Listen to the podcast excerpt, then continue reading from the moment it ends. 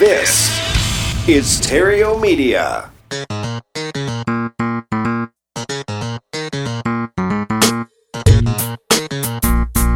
Success in real estate has nothing to do with shiny objects. It has everything to do with mastering the basics. The three pillars of real estate investing attract, convert, exit. Matt Theriault has been helping real estate investors do just that for more than a decade now. If you want to make money in real estate, keep listening. If you want it faster, visit reiace.com. Here's Matt. Hello and welcome to the Epic Real Estate Investing Show. And today I want to talk to you about real estate. Yeah, no surprise there, right? Uh, that's what we talk about each and every day. And this is one of the more popular real estate investing podcasts available. But I wouldn't even call it a real estate show or a real estate podcast. It's really a money show disguised as a real estate show, meaning it's what real estate makes available to the average person.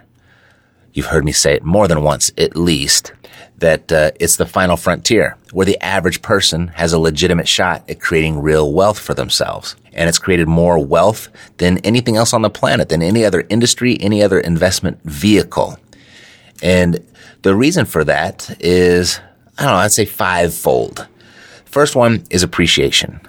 That's what most people think of when they, they get started and get involved in real estate or they're deciding whether to get in or get out. They're trying to time the market. Is it, are we buying at a low? Um, am I selling at a high? And that's what most people think about. And I would really say that's probably the most uneducated uh, information to operate from and make your decisions on whether to get involved in real estate or not. But with all that said, real estate does appreciate over time. Uh, there's not a single veteran real estate investor I've ever met that uh, wishes they didn't buy more a long time ago. They all say something to the extent that I wish I would have bought more and sold less because they'd be in a much better position right now than if they or if they did, right? I mean, just imagine if you bought 20 homes 20 years ago, where would you be today? No one thinks about the 20 homes they flipped 20 years ago because that money has come and gone and been spent. But the 20 homes that you bought and held, that's created real wealth for you for sure. And it doesn't really matter which time in history you purchase that. A good 20 year span like that, you're going to be better off than you were when you before, or you'd be better off now than you would if you hadn't purchased those properties 20 years ago. So yes, appreciation. And I'm going to circle back around to appreciation because that's the real point I want to make today. But then the second thing is also cash flow right? The, if you buy real estate right, it can produce an income for you to where your money is now working for you. You get up and go to work every day for your money and then you can park your money into some real estate and it can generate income and work for you also. So you kind of got two people working together for your financial freedom. So that's another reason I like real estate. Uh, third reason is the depreciation that comes with real estate. And the depreciation is a part of the tax code that makes an allowance for the property's uh, deterioration over time. They give you 27 and a half years. I don't really know exactly where that number came from. I'm sure there is a, a really solid reason is what are twice 27 and a half years, but over 27 and a half years, you can depreciate that property and that can become a significant, particularly if you own more than one property, a significant uh, deduction in your taxes. And a lot of people don't really take uh, serious consideration of that when they're making a real estate purchase because it's not money coming into your bank account. But what it is, it's each year when it's time to uh, get uh, even with Uncle Sam and pay up, it's less money that's leaving your bank account. So it doesn't feel like income, but it certainly is a return on your investment. That that area of uh, real estate. And another thing that kind of goes with depreciation are the deductions that you can get because when you own real estate, you technically qualify as a small business owner, and there's a lot of deductions you can take there as well. So even less money that's going out to Uncle Sam. In fact, if you just took the median household income in America, eh, it fluctuates, and depending on w- which source you're reading, it's right around forty-five thousand dollars. We'll just say it's a nice fifty thousand dollars a year. Uh, most Americans at that median price point, with the purchase of just a few investment properties, can virtually eliminate their tax liability legally, honestly, ethically, uh, with Uncle Sam's blessing even. Um, you don't need any special uh, financial knowledge. You don't need a special CPA. It's just by the nature of owning real estate and filling in the blanks on your tax returns, you can make so much of that go away. And that right there alone should be a good enough reason for most people to get involved in real estate. Because, you know, if, if you're working for $50,000 a year, I don't know what your tax liability would be or, or what that, that would be. I don't know. Say it was $10,000 a year you paid in taxes. But if you're able to virtually eliminate that and keep $10,000 of that 50 grand, even if you didn't make any money on the real estate at all, that would be worth it. That's 10 extra grand a year. And I'm not sure what the exact numbers would be, but you get the point. Just kind of embrace that idea or that theory. So that alone right there. And then the fourth reason that uh, real estate is a really good investment and why everyone should do it and why it makes this a, a money show. And it's the big distinction between your primary residence as an investment and your income property as an investment other than the word has income attached to it. But your primary residence, that's you going to work, making the money and paying that bill every month, paying the mortgage off every month. That's you buying the real estate. And we've talked about that several times here over the, the last decade or so of why that's not really a good investment. It might be a purchase that makes you feel good about yourself, and that's perfectly okay. I'll never, I'll never judge you for that. Um, buy what you want to buy, but it's when you look at it as an investment and an investment for the future, it's a really poor performing investment, um, and and that's for another episode. But the big distinction is when it's an investment property and someone is using that property and paying you each month for its use. That's them buying that investment property for you. That's what makes it such a good investment. We call that amortization or paying down the debt. But it's not you paying it down. It's somebody else paying it down for you. Somebody else is buying that for you. That's what makes it such a good investment. And then the fifth thing would be the ability to use leverage the ability to use leverage in real estate doesn't really exist to the average person in any other investment opportunity. I mean, I'm sure if you get into the high ups of, of Wall Street and you start playing that big bank game, that's even above my head. I'm, I'd imagine there's some opportunities for leverage there.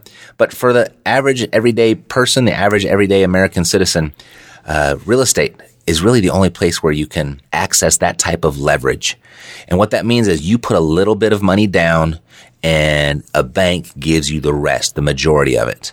And that does a couple things. One, it gives you all the benefits of ownership without actually owning the property, like the amortization, like the tax deductions and, and like the appreciation and, and like the cash flow. Like you don't even own the whole thing and you get to benefit from all of that. So that's one great use of a, or one great reason for leverage. The second thing is the money that you do put in there because it's leveraged it grows at five times the rate, meaning typically a, a traditional purchase with real estate would be a 20% down. And then the bank gives you the rest. So if you're putting 20% down and they put in the, the 80%, you put your money in and it appreciates. You're getting the appreciation not on just your 20%. You're getting appreciation on your 20% plus the bank's 80%. So it's five times the growth. And so that's a really good argument or four or five really good arguments for real estate and why we call this the uh, the money show disguised as a real estate show. And it's why it's produced more wealth because you have all of those factors working for you. And, and, it, and even if just one of them kind of, you know, you have a couple soft years in the appreciation, the other three or four profit centers are working for you still. Or, you know, you have a big repair on an investment property and it eats up all of your cash flow for the year. And that's a big complaint a lot of people have. That's like, well, I didn't make any money this year because, you know, the water heater blew and it took up a whole year's worth of cash flow. Yeah, but you still had the other three or four profit centers working for you as well. And then all you have to do is just make an adjustment to your cost basis and you didn't lose a thing. You might have lost the actual physical income, but your wealth creation did not take a hit, not the hit that you think it did. Certainly not enough for you to get as upset as you're getting because you lost the cash flow. I mean, we love the cash flow because that's what sets us free. And that's what, for a big reason a lot of people get involved. First, they're focused on the appreciation and then they're focused on the cash flow. Our smarter investors are thinking of both. But your most sophisticated investors, our listeners here are thinking of the amortization and they're thinking of the depreciation. They're thinking of the tax deductions and they're thinking of all the wealth creation power that leverage gives us right now we are coming out of a 10 year run, a really good run, 10, 11, 9 years, whatever it may be, longer than most. Like typically the real estate cycle would have reset by now if you look back in, in history. And there's a lot of people thinking about, should I get started now or is it too late? Should I wait? Um, is there a recession coming, a depression coming? Is there a bubble that's going to burst? Um, certainly there is. I mean, if you wait long enough, it's going to happen, right? But uh, do you wait yourself to, to get involved or get started? That's a big question that a lot of people are having right now because it's been so good for so long. Well, here's the thing. A couple of things I, have to speak on this. And I had a couple interviews here today, and I don't want to play those interviews tomorrow and the day after. So, so today's Friday. So I'll play these interviews on Saturday and Sunday, and you'll hear them. And, and in this context of timing the market, and I've been talking about this for at least a decade. And it really has to do with the concept of supply and demand. The supply being the houses, real estate, the demand being people, right? The people are the, the, represent the demand. And each generation is a little bit bigger than the previous. So the demand is growing. It is growing and growing and growing. It is already, there's already enough demand here right now walking the planet to fuel your investment portfolio for the rest of your life. Grasp that. The demand is already here. You can't lose. There might be some ups and downs along the way, but you can't lose unless people just decide to start living out underneath the stars with no shelter. That's not going to happen. So I look at that. And if you buy real estate with income in mind, who cares what the value does? Who cares if it goes up or down? Because you're not going to sell it anyway. You know, one of the things, uh, one of the quotes that I really embrace, and it's because, you know, I was in the music business. And when the digital download came along and just kind of wiped me out and, um, it just kind of reset that whole industry and kind of left so many of us just flailing like, oh, what do we do now? And I ended up bagging groceries and and I just kind of look back at, at all the times where people had given me advice and nothing, no advice about the future, no advice about technology or what was going to happen. But it was a, I had a good six months in that grocery store bagging groceries to really reflect on things that had been told to me along the way that I ignored. And I think about that now as I'm older that, uh, you got to learn from other people's mistakes because, uh, we're not going to be here long enough to make them all on our own. Uh, I read that from Mr. Mark Twain years and years ago, and it just has always stuck with me. So I'm just looking at what other people have done and what other people are doing. And, you know, everybody that's been in real estate for 30, 40 years all wish that they would have bought more and sold less. And they all, all be better off today than they were if they hadn't. And so moving forward, yeah, we might readjust. We might reset uh, our society or our economy next year, or maybe two years or three years from now. It's going to happen. It has to. It just always does. I can't imagine it not. If you wait long enough, it will. But if you're owning real estate and you bought it for income, it doesn't matter. Oh, the point I was trying to make about that mistake thing, not being here long enough and, taking p- advice from other people, was uh, I was going there with uh, Mr. Warren Buffett a guy who's uh, done very well for himself and made a lot of mistakes in the past. And that's why he's so smart is because he learns from his mistakes. And we can be really smart too if we learn from his mistakes without us having to go make them all over again on our own. And that is his favorite buying period, or excuse me, his favorite holding period is forever. When he makes an investment, he never intends to sell it. And that's one of the more successful investors, the more, the wealthiest investors of maybe even history, right? Certainly our lifetime. That's for certain. And if you think about that and you look at real estate, it really is the final frontier. I mean, you've got enough evidence all around you. You've got enough statistics all around you. You've got enough people walking the planet that have regret for not buying more that you've got to heed that advice. You've got to take that lesson. You've got to buy and hold and hold and hold and keep buying and holding. And certainly you can flip properties. Certainly you can wholesale properties, but the end game or the end result should be to keep putting money into your bank account so you can buy and hold more. You know, just last week, was it maybe two weeks ago? But Mercedes had an event. Um, she went to a conference and it was all about, it had something to do with investments and money. And she was on a panel. She was a speaker and they were talking about real estate in different capacities and, and different uh, forums. And the big complaint from the big dogs, the big investors that were there was they can't find enough properties to buy.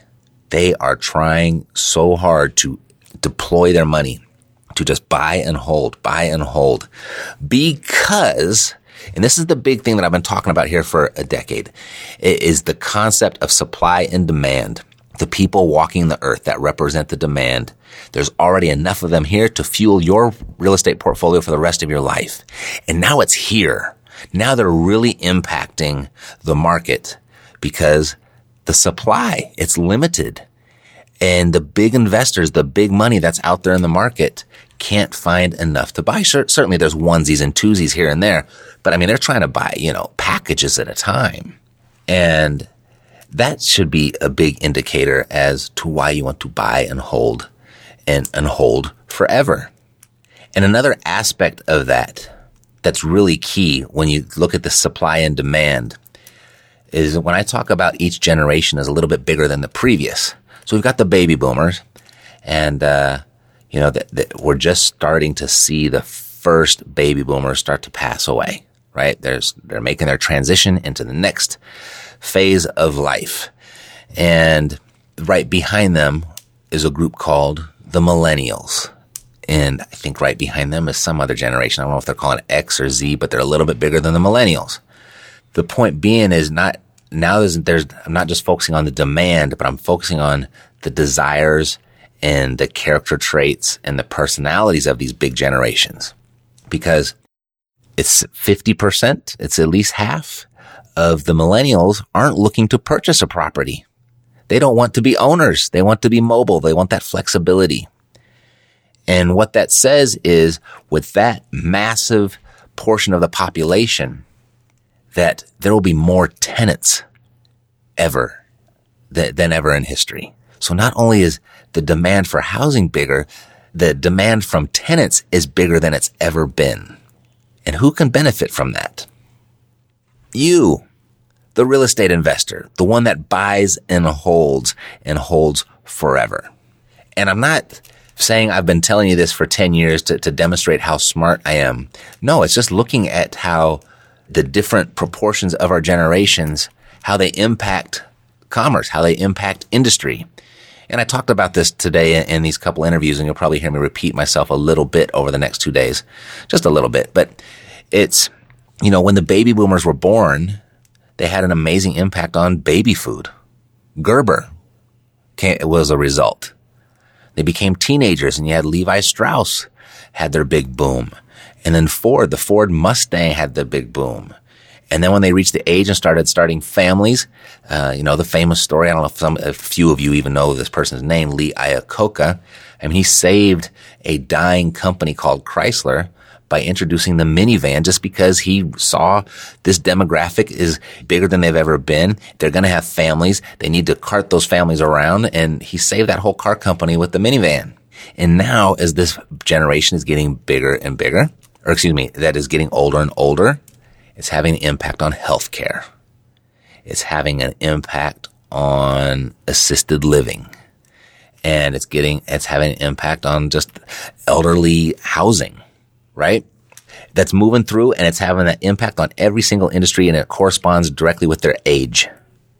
So to predict the future, all you have to do is look at the generation behind them that's even bigger and they were not only are they bigger, it's a bigger bubble, meaning it was a bigger portion of the population born in a more narrow time frame. I used to know these stats like backwards and forwards because I used to give this presentation all the time like 10 years ago. But, uh, it's like 3 million more, but in squished into like a, a three year less period, if that makes sense. I mean, if you looked at a, a, garden hose and, and the baby boomers was the baseball going down through the garden hose, you could see this big bulge going through the garden hose. Like, uh, the millennials are the big softball right behind it. And this Generation Z could potentially be, uh, the soccer ball right behind it. I don't know, maybe a, a junior soccer ball, but you get the point. And every time that ball moves down through that hose, it's going to have an impact uh, in a different industry. And it's happening all over again. So it's not that I'm smart. I just saw it happen. Someone taught this to me. And now we're here to benefit from it. And we're seeing it actually happen. So all my flippers out there, all my wholesalers out there, start grabbing some of those for yourself and hold on to them. You know, and if you might, if you've heard the horror stories of, of being a landlord and, and tenants trashing your houses and, you know, all those types of, of stories that we hear and the, the phone ringing in the middle of the night for a clogged toilet, which I have never had that phone call before, but that's just the story that always goes around. But if you want to get wealthy and you want a surefire way to do it, just become a good landlord. Become better at it. Don't put less than deserving tenants in your property that aren't going to take care and respect your property. Learn how to do it. It's the most surefire way that's going to happen.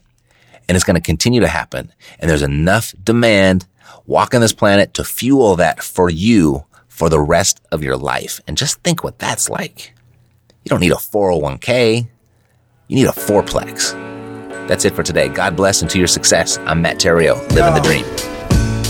Yeah, yeah, we got the cash flow. Huh. Yeah, yeah, we got the cash flow. Yeah, yeah, we got the cash flow. You didn't know, homeboy, we got the cash flow.